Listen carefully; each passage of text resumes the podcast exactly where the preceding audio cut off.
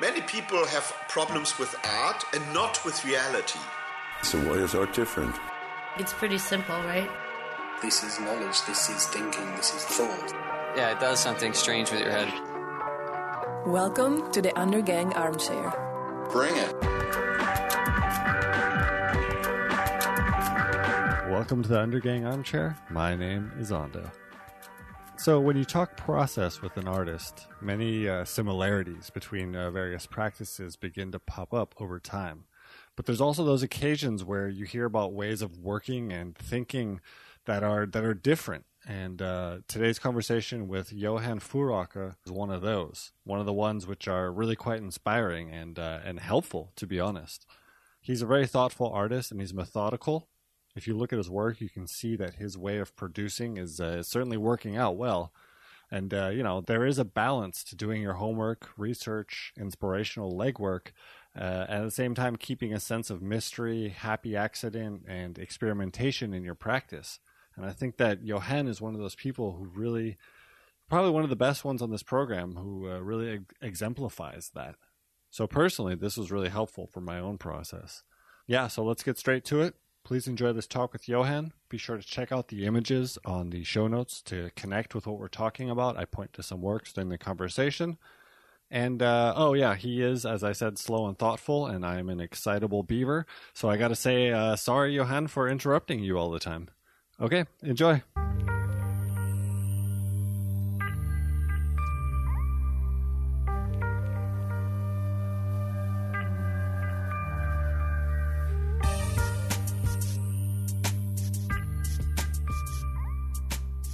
Yeah, so then you are the one who has to. Yeah, I mean it's actually an interesting choice. I noticed that as soon as I came in that you have this uh, this uh, display case or you know racks here for showing. You know, it looks like finished artworks on display. Uh, some are. Most of them are halfway through or in the beginning, actually. So okay, so you actually have to watch them for a while, let them sit, and then yeah. And now I think I have to put up some more shelves, so there's a little bit more space in between the images because then there are different stages and uh, the closer they become to be finished that since I've seen them together with each other to, together on the shelves it also becomes clear which paintings that goes in the presentation later on. So you're actually already thinking about how to arrange the whole thing yeah, well, not directly thinking about it, but it, of course, it sort of if you take one, work a little bit on it, and put it back, and then you don't put it back where where you took it, it finds a new neighbor, and then you think, well, that didn't look good, or mm. wow, that looked good. So then you sort of eventually it sort of comes down to which one goes with which and how the relationship it. to each other. Yeah, yeah contrasting each other or or playing along with each other in some way. I think one of the really hard things, uh, one of the things I have, especially with my own work, is the editing. Yeah. You know, and the arrangement, because you know, you realize eventually that half the work is deciding what not to show, yeah, yeah. or what is just a process thing yeah. which doesn't you know it's not it's not you're not going to show it but you needed to make it to get to something else yeah. and i get really attached to things and then it's uh, it's really a pain in the ass to be like yeah okay this is really nice but it's it, can't, it can't be here yeah but that, that's i don't want to save that editing up until the last days or smart. Uh, or uh, at worst and when you're installing like have 100% of that work during the installation. It, it sort of simmers down or becomes clearer and clearer during the process. This it takes way. a lot of fucking time. Yeah. Uh, but if, if, you, the way I do with these small paintings, it, you move, I move them around and then it becomes clearer. Of course, it's more difficult if you work with large scale paintings, then you sort of have to have an extra gallery to, to have that work process. But when when it's small paintings like this, you could sort of it becomes clearer and clearer when you when I move them around while I work with them, which yeah. how to install them. So and that's that's a then it becomes more fun and more easy to to sort of em- engage that part early on. Yeah. That makes a lot of sense. I should probably do that more. Yeah. What I don't have right now is a lot of space to put things and let them just hang out, which I think is important because you need to walk in in the morning thinking about something else and then see it with those eyes or Yeah, something. Yeah. You're drinking your coffee, you're sleepy, and then you're like, oh, look at that. Look how that is right now in this moment or something. Yeah. And that that's something you can't rush. It just happens in the time Yeah, that it takes, Yeah. which is interesting. Um, but I can see all sorts of stuff in here. Like you have these these sculptures here yeah. next to us, and and then. Um, but I think I think I want to kind of start with hearing about where where you come from in terms of arts. Did you come from? Uh, did you have any family uh, who was interested in arts? Did you have any?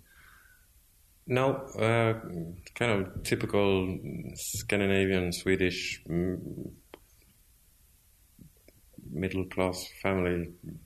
Both parents had decent salary jobs. house, Yeah. nice little village, you know, Yeah. town. But what happened? Where does it? Where does that switch come? From uh, when I was very young, I, I always enjoyed drawing and painting with like gouaches and watercolors, and not not anything like oil paint. Or I didn't call it art. I wasn't interested in interested in art. Um, it was on a on the same level for me. The painting and the drawing was on the same level as playing with Lego or building model airplanes. Or Right, there's no. But- justification then. You just like to do it. yeah. So, but I did a lot, and if I hadn't been able to do it, I sort of fe- felt like there was this urge, and I really need to do catch up with it or spend a lot of time drawing. And then that didn't really go away. That's the thing. A lot of people make art and they're six and seven, but Yeah. then they get into soccer or uh, I don't know Instagram or whatever the, those damn kids are doing. yeah, but I, I actually when I was when I was when I was younger, I thought, yeah, well, that goes away, and then I I get a decent job. and it just never went away. no, I tried to, yeah, like think of other things, imagining that decent job. What might that be? Well, we're And- raised also to be like, okay, you're gonna get a you're gonna get an education, which Yeah. is gonna lead. Do you like to build things? Do you want to be an engineer, or do you like math? Do you want to, you know? And and for some of us, which totally happened to me, I was like, none of this sounds right. None of these things sound good. Like before, I wanted, before I knew about art school and what that was. I kind of considered being a professional snowboarder mm-hmm, mm-hmm. or maybe a cinematographer or something, but it all just didn't really make sense. No, And then you realize there's such a thing as art school, and you're like, oh, Yeah. this is this is more what we're talking about here. yeah, and also all the other things were like, yeah, but then I won't have as much time to draw and paint. And oh yeah, well I'm not the best or even good at that other thing because there are so many other persons that feels like this is the one thing that they want to do 100% and I feel like I want to do something else Yeah. also or at or I would prefer to do that 100%. And then that wasn't really uh, something that was imaginable in my family or in my village where I grew up or my family's friends or anything. I mean, famous artists, they were dead. They were something else. They were a completely different world. Yeah. Yeah, I mean that's the thing. There is that switch when you start to realize that it is actually a, a craft rather than some sort of thing that happens elsewhere to other people. Yeah, that was elsewhere. Yeah. probably in some other country, or and and they had someone so, sort of wave a magic wand and say you're an artist, but it wasn't something that I could strive for. And, uh, it took me a long time, and I actually tried to do other things, and then realized it's not going to work. And then I found out that okay, so these these names of the art schools, and then you can apply. Okay, so Did you figure that out on your own, or did someone kick open that door in your head? Uh, I took a detour to find that uh, find find out on my own. I think I started with some preschools that was in in the sort of area. So like private art, little small art academies where they kind of do warm ups to applying. Yeah, There's a but lot of not those. private. Okay. This was earlier on in Scandinavia. and Right back when they invested in the arts, right? it was it was uh, I don't know what they're, they're run by the landsting or or commune Right, or, or right, something right. like that, and you you can catch up your gymnasium degree and at the same time do a little bit of theater, or you can have full time theater or full time painting and Isn't it and great figure out an option? Yeah, to figure out a little bit what you want to do. So was there a teacher there? Yeah. I often find that there's a teacher who kind of explains, look, there is educational options. Yeah. There are uh, these are some books. These are some living artists. There are people, young people, you know, like who just kind of like has. You have to be explained because there's no expectation, like we were saying, that this is a career, quote unquote, or whatever. Yeah. Uh, and that's what happened to me. Is I had a friend who went to art school and invited me to come visit and was like, "Look, there's a school. This whole school is about making art." And I was like, "What?" You know, like I didn't really know that that even existed. Yeah. In in high school, in gymnasium, they never had that was never talked about as an option. No, no, uh, I agree. But that, at that preschool, yeah, there was some an art, um, a teacher who's like, if you really want to be an artist, then you need to go to another school. And and he gave me sort of the names of, of those schools. And of course, there were a lot of people there. Some were just housewives or somebody who wanted to be a designer or industrial designer or anything started there and, and some maybe were on sick leave mm-hmm. or so he, he at least explained to me that if you want to work as an artist you need also to go to these other schools And here's how you apply. Yeah. And here's what. so that so that was the the start you, what was your work like when you started uh, art school? yeah Where did you go? Uh, I went to Umeå Art Academy for one year, and then I exchanged to Malmö Art Academy, and then I applied to stay at Malmö Art Academy. So, so for the re- remaining years at Malmö Art Academy, so I graduated there. So when you started in Umeå, Yeah. what uh, what did your what were you doing then? What did it look like?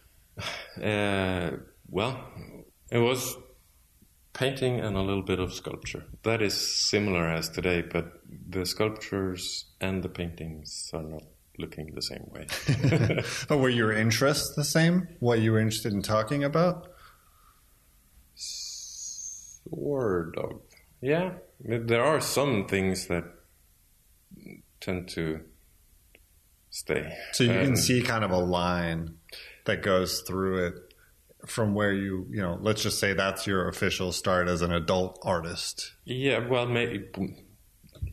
I wouldn't, I wouldn't want to show those works Sure. anywhere, but there are some some things that still is similar, like like the scale. Uh, you can see some large canvases over there, but the one that is is not finished, but there is it's still the same scale. There's a lot of small images on a large canvas, so it's something with the scale that that I have a hard time escaping. I sometimes dream of being this expressive painter that does large scale canvases, but never really feel at home in it in that kind of practice. So Yeah. um, and yeah, fig- figurative paintings also has been sort of stayed with me. I'm thinking and, more like and storytelling in one way or mm. another is also there. So Yeah, that sort of thing. start engine for me, or I don't know how important it is for me to actually tell a story, but it is important to a very high degree that I start that way to mm. sort of find something that needs images for me. Right. Well, I mean, that's the weird thing. I remember when I, so like my art school, like I made work in high school, gymnasium, uh, because I had a really great high school teacher. That's where it kicked off for me. Yeah. And then I went to art school and then you get caught into like the current trends and teaching style and discussion. And so art school for me was in a lot of ways a detour to try things I didn't want to do. And it wasn't until afterwards uh, and I moved here to Denmark and blah blah blah. You know that I started actually come back to the stuff I originally made. Yeah, okay. In a way, Yeah, yeah. in a way, it's obviously I also would not want to show something from 1998. Yeah. But but you know, there's that weird like you have to try the things you don't want to do, or you get a chance to think about things differently. Yeah. You may have professors who don't like what you do and try to f- like guide you in other directions. Um, Yeah, of course, I have had that experience as well, but I never, never really had a period where I worked with photography or like, relational video aesthetics art or, or- video art, yeah. or it was just yeah. Well, I've tried that. Can I go back to painting now in my studio? Um, well, I mean, it's important to work your way to something yeah, You know, but some people also, it's clearer from the start what they want to do, or at least what they're interested in exploring, right? yeah, Because you never know what you want to do, but you you find out what's the start point. Yeah, and it's. I mean, it was. It it has been uh, good to take those detours and experiencing other things and other techniques, but it has always been. I I have this longing to get back to painting. Less talk, more just doing it. Yeah, and learning. Of course, you need the professors telling you there's other things on the on the smorgasbord, and try to experience that. And, and you try, and and sometimes you get an idea from it that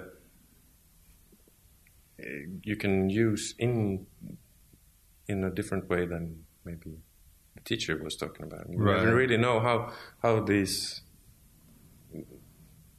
things can sort of change your practice. It's weird working at that, or not. You don't even have to work it out, but experiencing that sort of of process, and also, you know, you always talk about as an artist, you're supposed to challenge yourself, or you're supposed to challenge these notions, and sometimes you just end up going down a path. It takes a while. You realize it's a dead end, and it takes a really long time to back it up. Mm.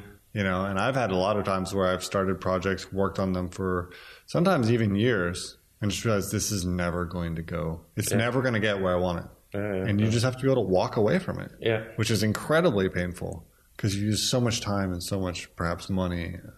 Yeah, but if you, as you said, back it up and try to find where you went astray. Right. Where's the right path? Yeah, but yeah, you try to do that, but you you always find another place to start because you you have that experience of finding that that dead end. So with that experience, you are somebody else finding another way, uh, another place to start. Right. Knowing what not to. It goes back to editing in a way. You Yeah, learn what not to include. Yeah, and not you have probably found something that is worth including anyway. Yeah. Small bits and pieces.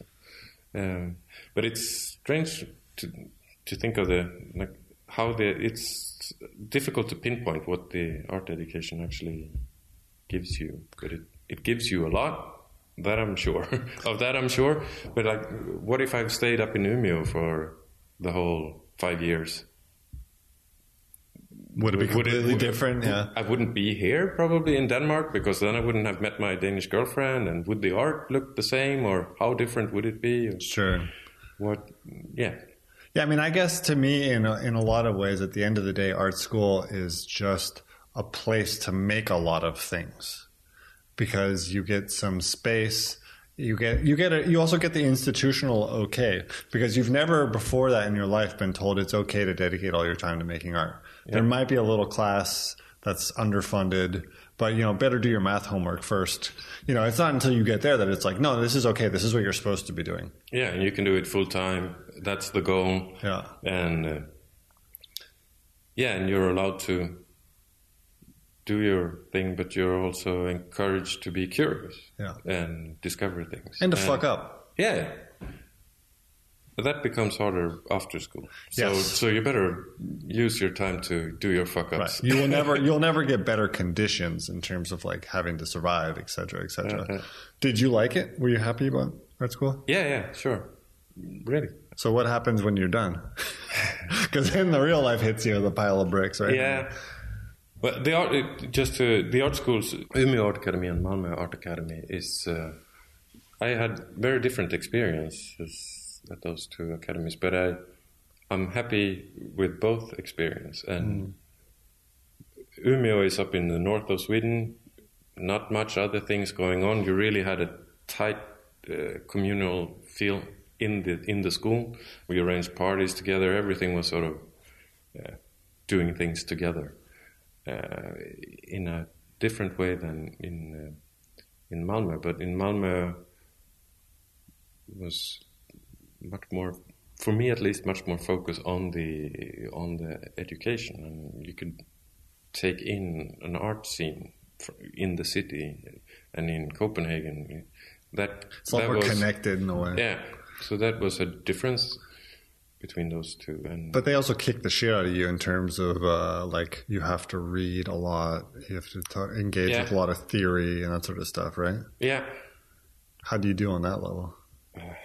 did my best to to get through without say misunderstanding everything completely. Yeah. But then, I mean, I wouldn't say that it made me a philosopher or interested in, in philosophy on that level, but it changed, it gave me ideas, and I think that what is it was for. Hmm.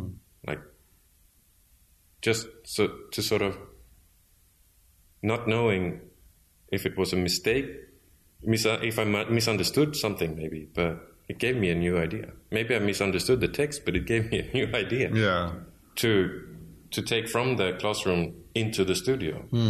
To, I see those lectures as, yeah, the sort of start engines or new ideas, new ways of thinking, or new ways of discuss discussing thinking and and.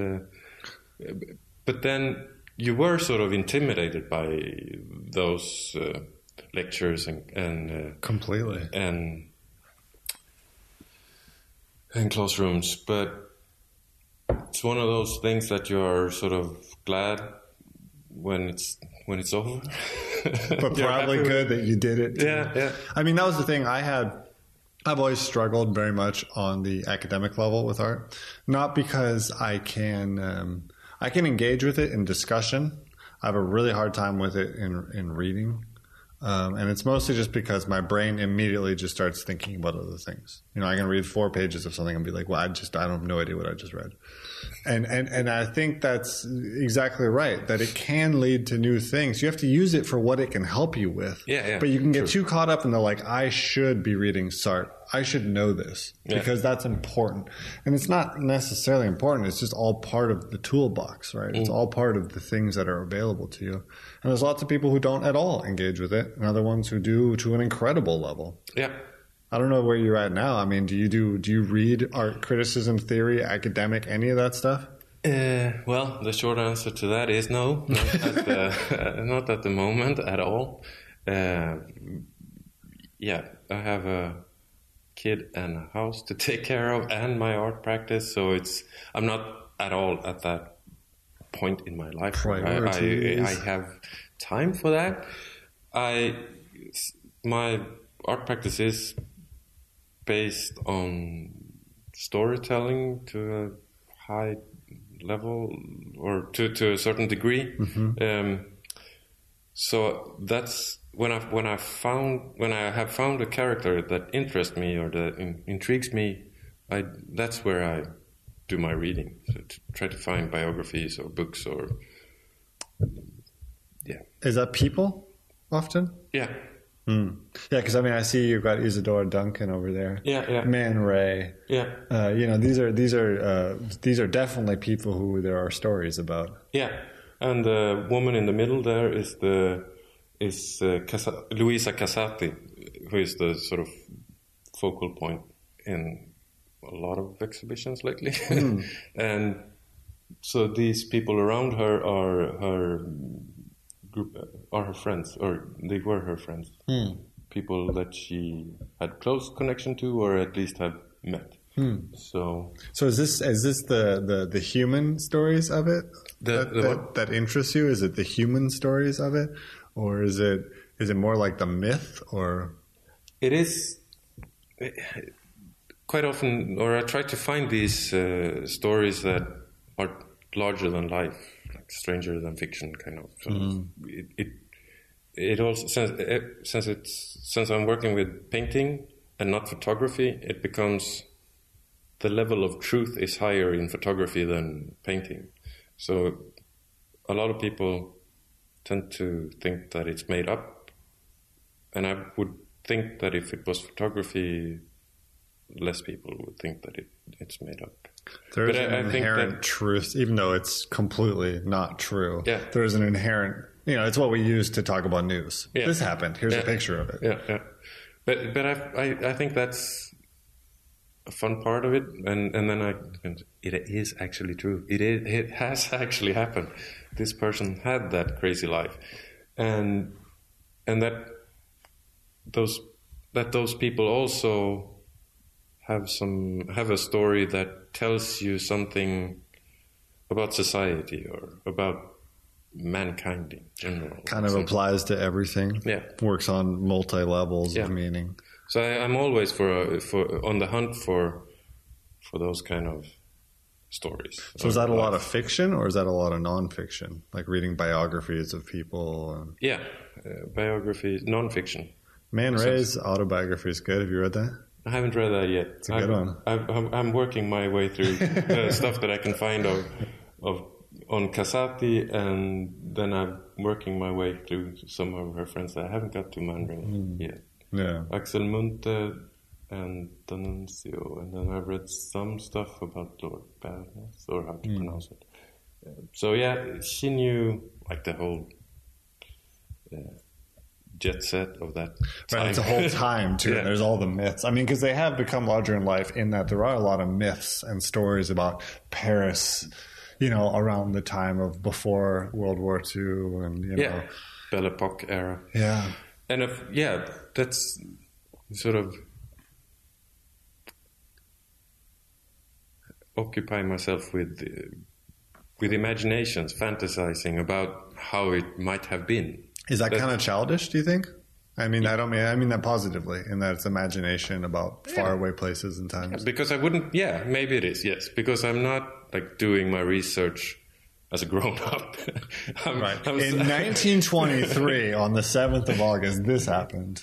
if I would uh, like go to university and uh, this is not the way you learn about the past. So, but I, I feel at least that I could sort of, or that I'm trying to get a hold of a person's life and a certain time and what's going on. Why did it look like that? Why, why did they have those references back in history of, mm-hmm. to that certain era? And at the same time, looking forward to that kind of society. And So that's a little art history, too, in that sense.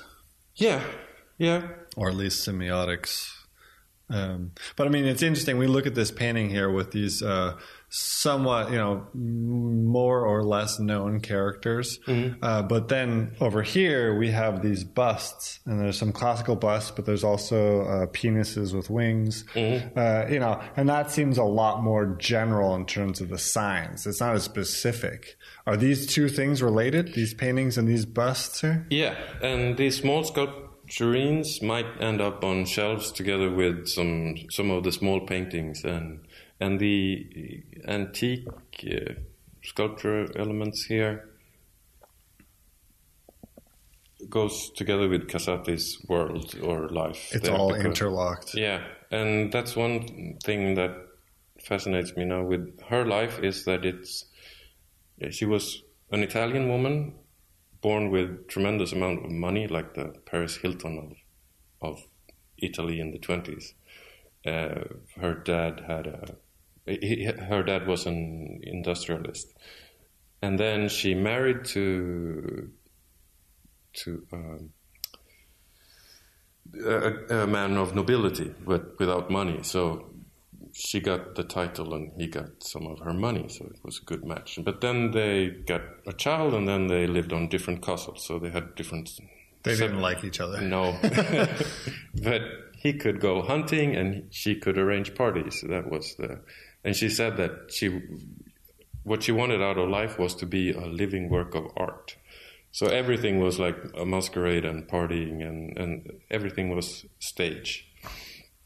And I find that interesting, but also that was not what I was going to talk about. This these sculptures and these paintings go together in the paradox that I find in that time that they're both very focused on the antique and the futurist futurism, the speed, the cars, the airplanes, and the looking backward. Yeah, especially in Italy. Yeah, especially in Italy. So, so it's a place and a time mm. that I sort of try to get to know a little bit of, mm. and then like, how do they combine this fascination with the decadent? Like the, she was extremely decadent and outspoken, so like interested in the decadent, like seances and hypnotism and drugs and experimenting with everything that was decadent. Yeah. And then at the same time, like really into futurism and everything that was modern and clean and fast. Right. Well, they thought that of- technology was going to be the save the world. We'd live Yeah. in spacesuits, and Yeah. you know, by the 1980s or something. But it, it's a yeah, it's a life tale that sort of opens up uh, a place and a time that interests me, and then yeah, so that's how they come together here, like the the antique references and the decadent and I, I definitely have a point uh, I want to get to about presentation, but I do want to ask: What do you see in the myth of, uh, or the story, the history of these people? Uh, how do you see that related to now? Yeah. I get that question a, a lot, and I always sort of accept that it's im- that that question is important. I've started to wonder if it is. I'm not sure it is either. No. I'm just asking as a curiosity because I'm hearing about this work or this this interest for the first time. So that's where I start seeing like, okay, work where this is contemporary art does have to be the contemporary, but it doesn't. No, I think I can answer answer it, but I just before I do, I wanted to sort of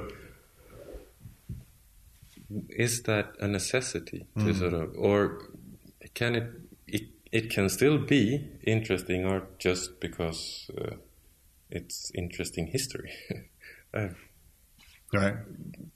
so that said, I think we live in a decadent era now. So that's So you can, you can That's draw why. some parallels there. Yeah, I think we have uh, we're living in a time now where we have a lot of uh, extremely rich decadent uh, behavior uh, in the that one percent. Yeah.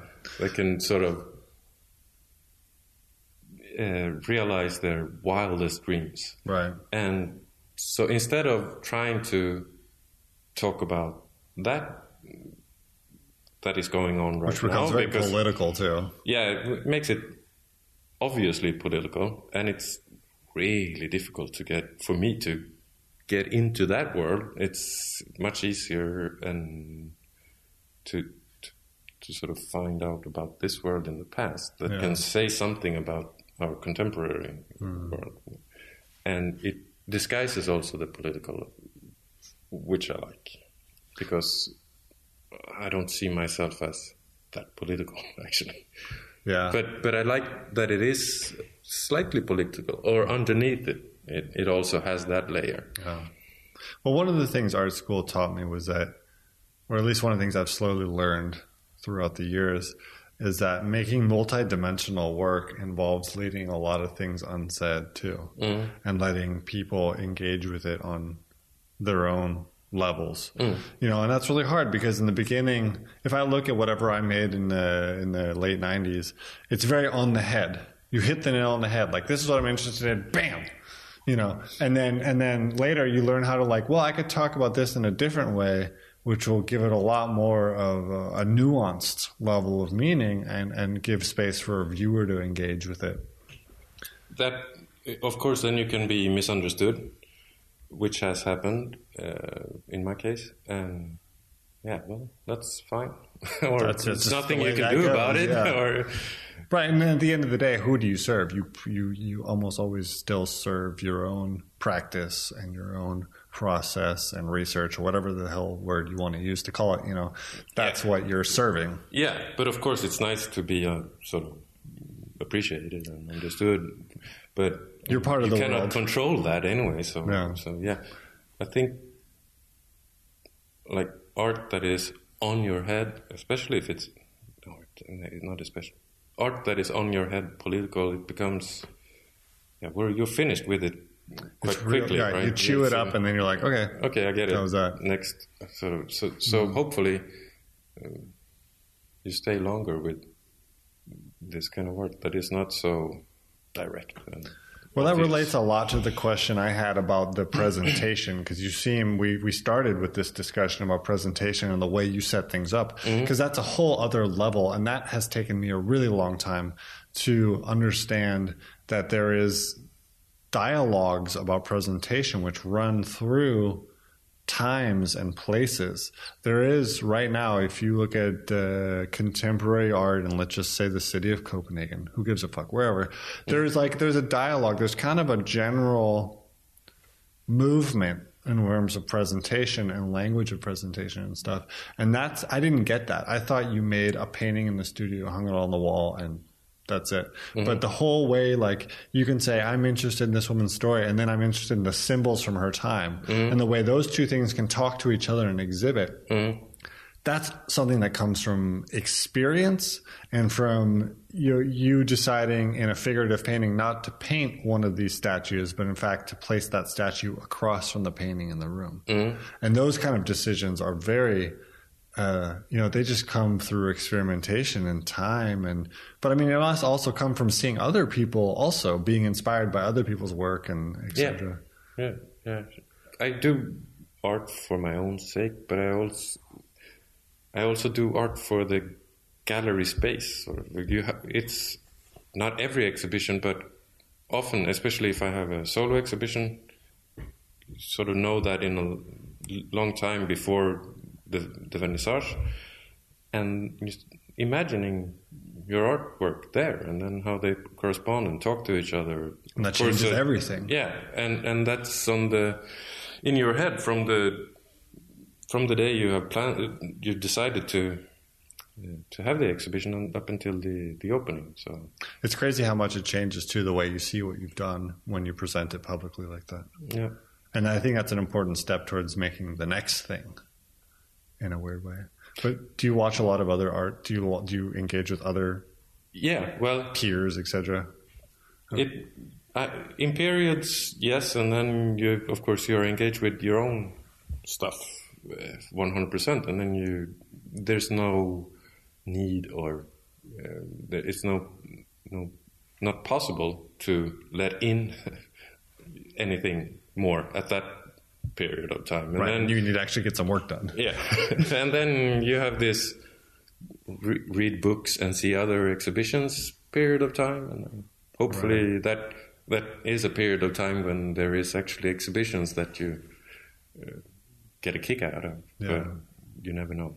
You you cannot control that.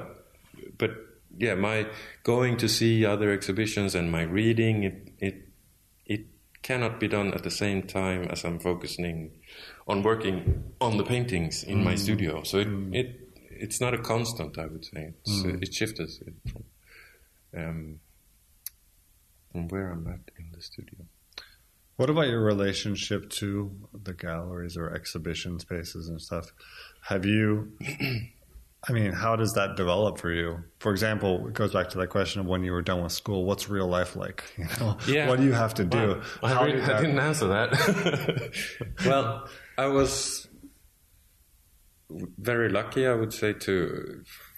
But of course, luck didn't really.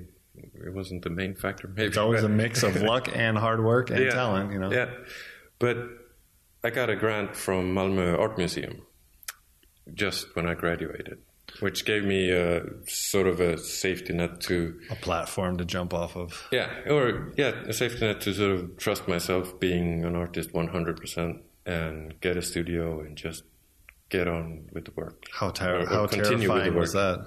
How terrifying was that? to to yeah with the grant not so terrifi- terrifying Hmm. Without very much find. I think I would still be worried. I would say, okay, you have this money now. This is great, but you know, it only lasts so long. yeah, but that gives you a period of time to try to find new money. Also. Right, right, right. So, yeah, and then you can see if that doesn't really happen, you have some time to get a job. Yeah, and that's the dance a lot of people have to worry about, you know, and there is a whole like my question often is like how much time should I spend trying to either promote old works, getting shows, applying for money versus fuck it, make new work. yeah, yeah, it's a balancing act always, and and also the sort of you can get stressed if you don't really have uh, an exhibition in the future, and then you get stressed if you have too many exhibitions in the future. And which, how do you balance? What's better? Yeah. Yeah. So, but yeah, I've I've seen that knife come closer to the throat and then go back in the distance. It- But it's always there. Yeah, yeah, but I've learned to live with it. Yeah. Well, I mean that's that's the thing that people forget too. Being an artist is a is a is you- you're self employed. It's a business, and you have to on some level treat it as such. Yeah. You have to have some sort of um, planning in place and structure. Just like even the basics, like you're saying, like you have to you read and engage with the art, and then you stop for a while, and then you make some work. You know, Yeah. like it becomes this structured system where you have to think over the period of like a year, six months, eight months. You know, you have like you have to think ahead and plan it out. And Yeah, and then allow yourself to change all the plans if some new component comes in. Oh, I like, hate uh, that. like a new exhibition or a kid. Yeah. Who knows? Yeah. Like yeah. you have a, to a leaky roof. You have to change the plans if necessary. Yeah. How do you how did you develop a relationship to the commercial art world? If you have a uh, if you if you got a grant and that lasts for a while, Mm-hmm. eventually comes the question of can I sell work, right? Yeah. Um, yeah, and those grants, some, I mean, there are different kinds. Some, some are like rewards and prizes, like you get for being so successful. Right, Like good give- job. like giving a grant to Tollad or Right. somewhat like that. Uh, but- but this kind of grant that I got from Malmö Art Museum was like, here, now you can have a nice start. Get going. Get going Yeah. and yeah, then you're supposed to to sort of get going. Yeah. and I was lucky enough to uh, find uh, have a contact, get a contact with uh, this gallery in Stockholm called Gallery Flach, and uh, that happened. Or he he had seen my work when we have sort of had open houses on on the art in the art school. At the end of the the semester, we present some work and let in the public. And commercial figures actually do come to take a look sometimes. yeah. yeah. That's amazing. And they actually come from Stockholm to go to Malmö to see what people do there. Or at least That's they did when I went there. I don't know how it is now. This was before the crisis, of course. Sure. But I still think that um, you know that's a big question a lot of people have is how do you make it work after Yeah, after you know how, how what's the reality and i think the reality is it's different for everybody Yeah. you find a way to make it work and you you find a way to live with the choices you have to make because you're compromised at all times yeah.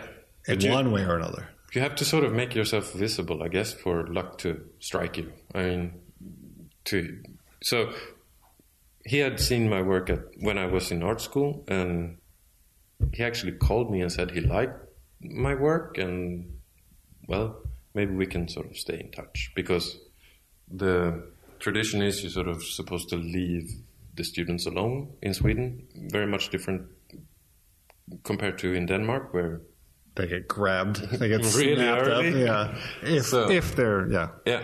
Um, so I was sort of okay. Uh, let's stay in touch. What does that mean? but then I had a small exhibition at a non-profit artist-run space in a suburb of Stockholm, and then I contacted him, and he came to see that show, and there's the trick to work to, to right right there i think that's the trick is that you invite people to come to things yeah. whether it's a studio visit or uh, an exhibition or something because like it's one thing to have an exhibition a lot of people make this mistake you open the doors and you just sit there and you go i hope something good happens. Yeah. Whereas instead, you can actually use that time to be like, okay, here's this thing, come and see it. And You can actually contact people and say, I will walk you through this exhibit if you want to, and we can talk about it.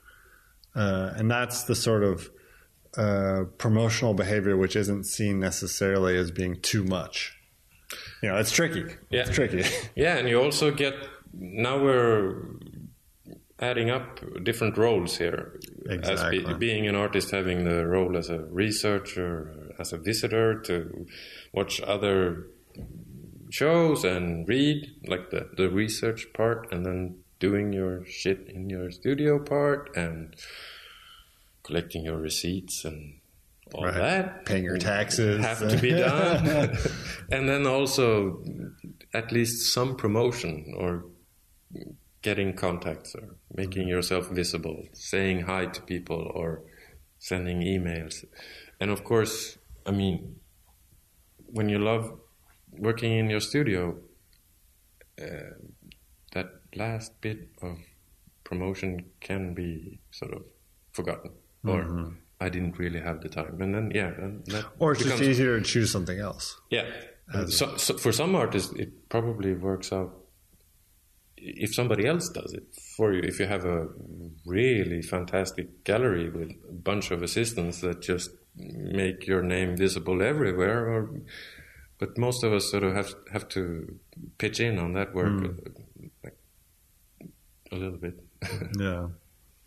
Well, I mean, how do you manage the whole thing? Because you have this beautiful studio here, but I can also see you guys are building a kitchen. So, you know, the artwork is is, is a, a behind a cabinet that's being built. You know.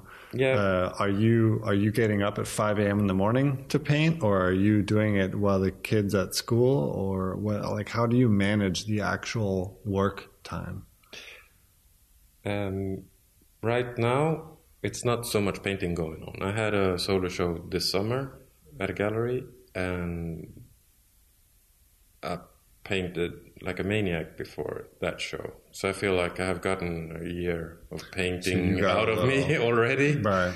So now it's, uh, and I also produced a, a small book, like a catalog. Or, um, so now it's talking about spreading the word, like doing promotion, making yourself visible. Now it's uh, emailing and sending that book and fixing the house so we can cook food.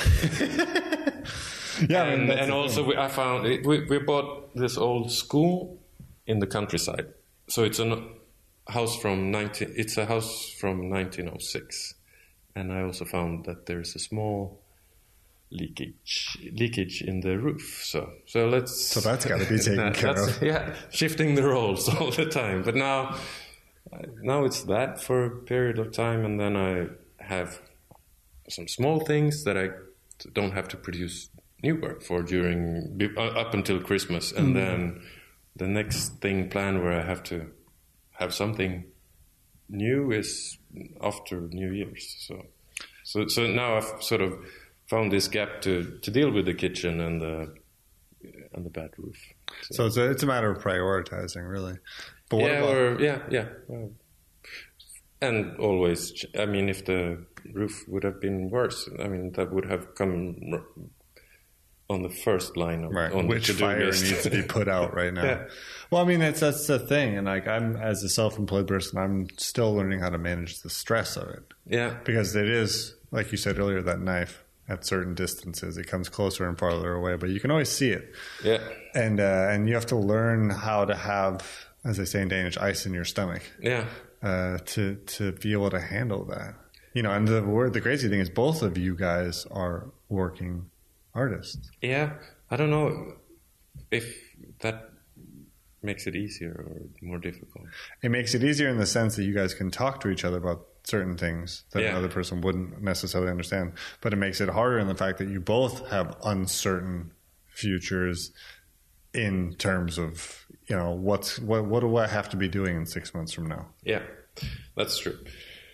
Uh, but the understanding for for the other ones, work working life is, sort of one hundred percent. So that's that's a nice thing. And then we also, of course, help help each other out a lot. That's and and talk things through and, and sort of so that helps with the stress level. Um, that you sort of you're not alone on with everything in in your head only you have someone to sort of ventilate That's good, especially if you live outside of a larger network, you Yeah. know, of people you can just grab a hold of. yeah and they might not necessarily want to listen to every I mean, Really? the person that you live with Yeah. they they have to put up with more Yeah. and that's a good thing Yeah. that they but yeah, I'm, I don't have a sort of mir- miracle cure for for dealing with this. It's uh, sometimes I think it's too much, and sometimes I feel like I'm, I'm on top of things. My only miracle cure is that I tell myself, remember when you had a full time job? Remember how much you really didn't like that? Yeah, yeah, You yeah. know, like that's Yeah. the only thing is like it does get worse, you know. very, very few times I can sort of romanticize having a a job where you, where you get a paycheck and Yeah. go to work. Like they don't have any problem. Their life is perfect. Yeah, no, but, no, uh, uh, yeah, but they don't have that the kind of problem of inventing your work or, or collecting your receipts or or yeah. finding money. Yeah, Because there yeah. not any money. Sort of, in, yeah, inventing your work, and, and then you work with something that is very seldomly paid. Yeah.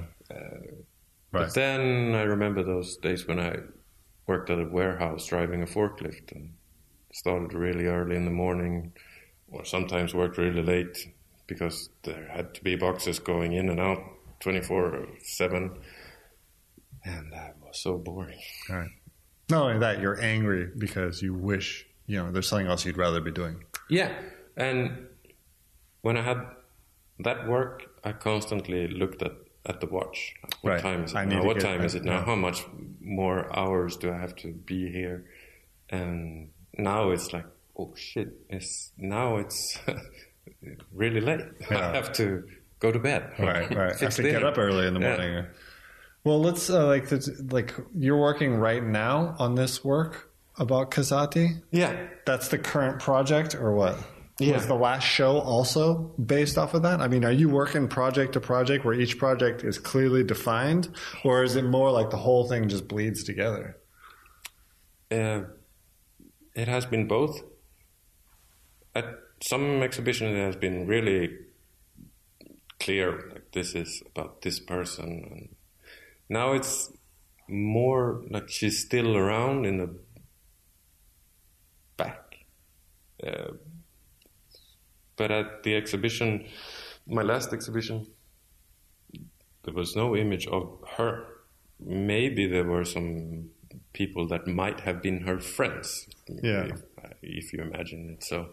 But it was more focusing on her, on like, on sculptures from from the antiques uh, and like antique Greek and Roman sculptures, and that started my interest. in- interest in that started because of my project with Casati, but sort of a little bit left her behind and aimed my focus on on Greece. Right. Well, that's the great thing about being an artist is you don't have to have a linear uh, interest line where you say I'm interested in uh, historical sculpture. So then I found this and I did that. You can say I'm interested in a person, and then all of a sudden you're talking about historical sculpture just because they thought it was interesting. You know, there's there's a lot of times it comes in roundabout ways, Yeah. and that's what's amazing is you don't have to have the goal isn't necessarily at the end of a path. It may turn. And you may end up somewhere completely else. Yeah. And I think that's one of the great freedoms and things that I really enjoy about making art is that you can follow your nose, you know, and you just have to be careful not to get caught. Some artists do, like, this is what you do. I need you to make another picture like this. Yeah. But as long as you can have the freedom to follow your nose, you can do anything. Yeah, and if you, yeah, you don't want to get caught in that signature, doing signature work. Like I'm the kind of artist who does uh, circular paintings. Or, Sure. I found a technique, and this Yeah. is what I do. Yeah. So when I choose, or when it started, like I found this uh, character called Al- Albert Dada. He was French, like Albert Dada. He was a he was diagnosed as a pathological tourist. He disappeared from from work and family, and and then he was um, he was imprisoned because he was arrested for vagrancy. You, you were not allowed to just No hanging around. no hanging around in Europe. Yeah, no backpacking Yeah. or interrailing. you get thrown in jail. You had to have, have uh, visas and papers. Like tell your your employer had to write letters like this. Sure. This character is actually this person He's is to actually. You're supposed to be here. He's picking up something for That's me. wild. Yeah. So you were sort of bound to to your hometown and, and your workplace much more than than now. But he he didn't really remember anything. Like, where are you here? Uh, he didn't. So he suffered from memory loss, and eventually they said like, yeah, he was sent back to to Bordeaux, where he came from, and he met this psychiatrist that hypnotized him, and um, with hypnosis he he told his about his travels. So he has been he had been around the whole continent and, and as far away as to Istanbul and Moscow and and Algiers. And I found that story really fascinating to Sort of a story without memory, a story without images, and then I can add my images there, and I can also find out about Europe at hundred years ago, or more, more than hundred years ago, and um, so you have to sort of. I, I found that wow, then I have a really big playground here to find a lot of imagery, images to to use as starting points to paintings. That's great. Uh, and to not sort of narrow it down to be become a signature painting. Sort of wow, that's a big playground. Right, I can That- do anything yeah, here. and I can. When I've done that, I can move over there and find that. right, right.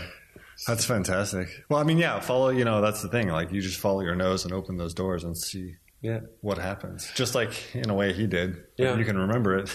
Yeah, but there was one professor at art school that said he he refer he he gave a reference to uh, Cable Guy with Jim Carrey. that awful movie. Yeah, I don't think I've seen it, uh, or I have, but I don't really remember the quote.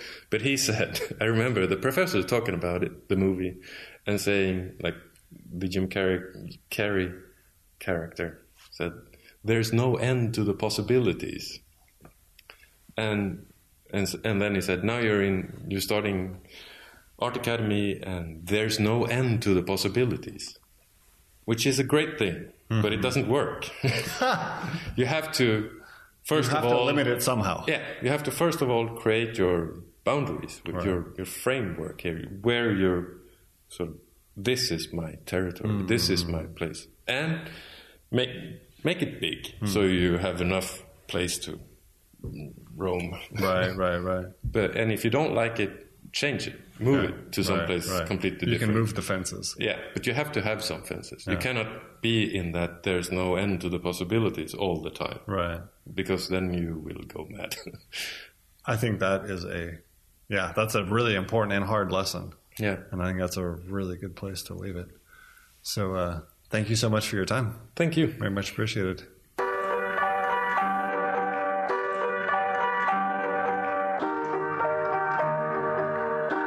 Thank you for listening to this episode of the Undergang Armchair.